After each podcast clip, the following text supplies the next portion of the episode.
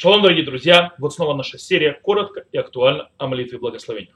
Сегодняшней нашей темой станет вопрос молитвы после того, как человек принял алкогольные напитки. После того, как он выпил. Иногда человек это случается на свадьбе, на бармицевах, на разных мероприятиях. Выпили, а потом нужно помолиться вечернюю молитву, минху и так далее. И даже есть некоторые общины, в которых делают застолья определенные, словами Торы, и потом начинают разные виды молитвы. Вопрос, можно ли это делать, нельзя, как что об этом говорит Галаха, наш еврейский закон. Гмара в трактате Рувин говорит нам, что человек, который пьян, освобожден от молитвы. Если он, конечно, выпил достаточно много. Например, дошел до положения быть пьяным, как Лот.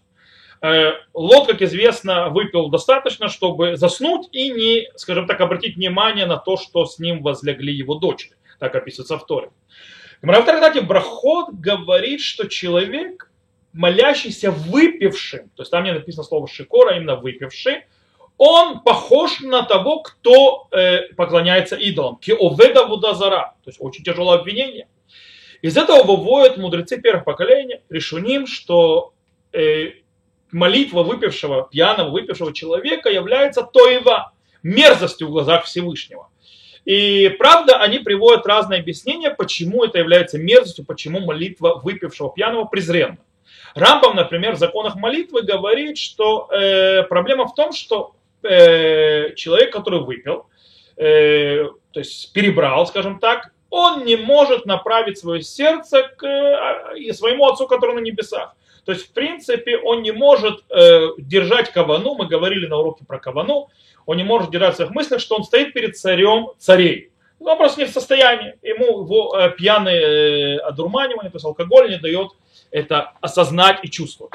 С другой стороны, Тур говорит несколько другие вещи. Тур говорит, что проблема в том, что человек, который, скажем так, пьян, э, он похож на человека, тело которого нечисто, именно нечисто именно физически, имеется а не духовно, имеется, скажем так, что тело, которое на него попали испражнения или там э, и так далее.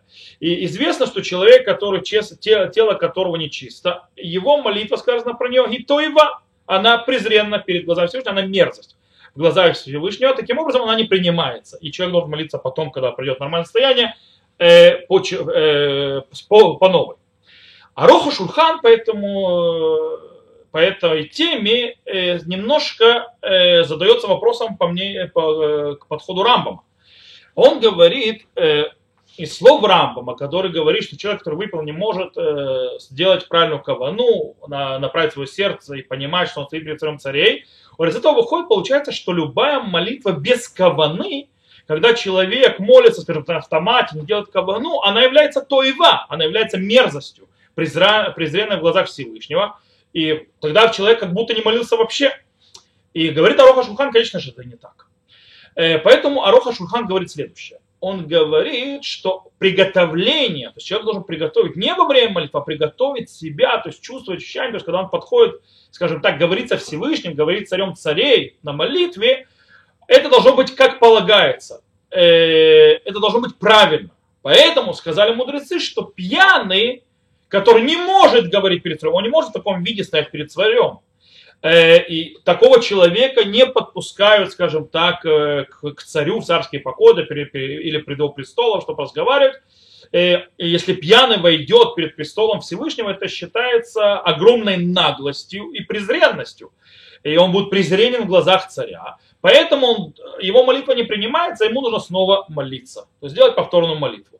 И это то, что имели в виду мудрецы, когда говорили киилу овет кохавим. То есть как будто он похож на человека, который служит идолам. То бишь, что он показывает себя, то есть он выглядит, что в своей службе, в своей молитве, как будто э, его служба перед Всевышним совершенно не важна.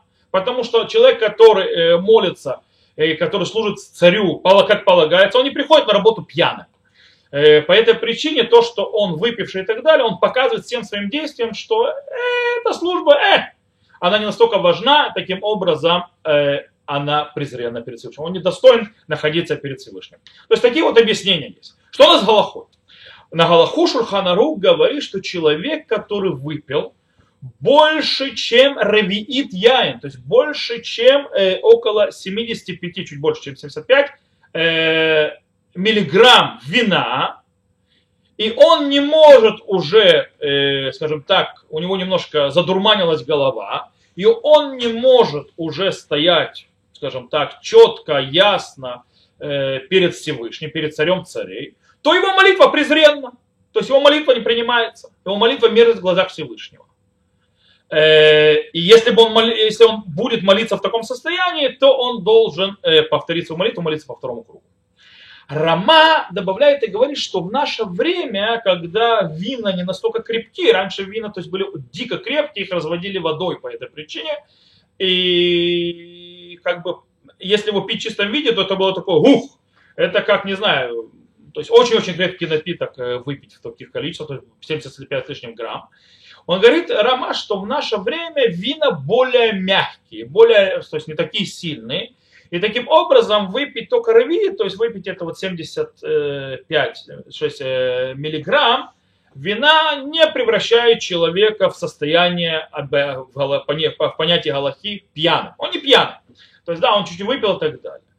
Но если он выпил больше, чем это, то есть выпил достаточное количество, что он, скажем так, не может, по мнению Рома, не может молиться прилично, то есть, да, то есть его немножко затуманено, то есть э, сознание, он не может быть ясно мыслить, или, скажем так, его э, внешнее поведение, то есть шатание и так далее, оно показатель того, что он, скажем так, не совсем в уважаемом виде, то этому человеку запрещено молиться.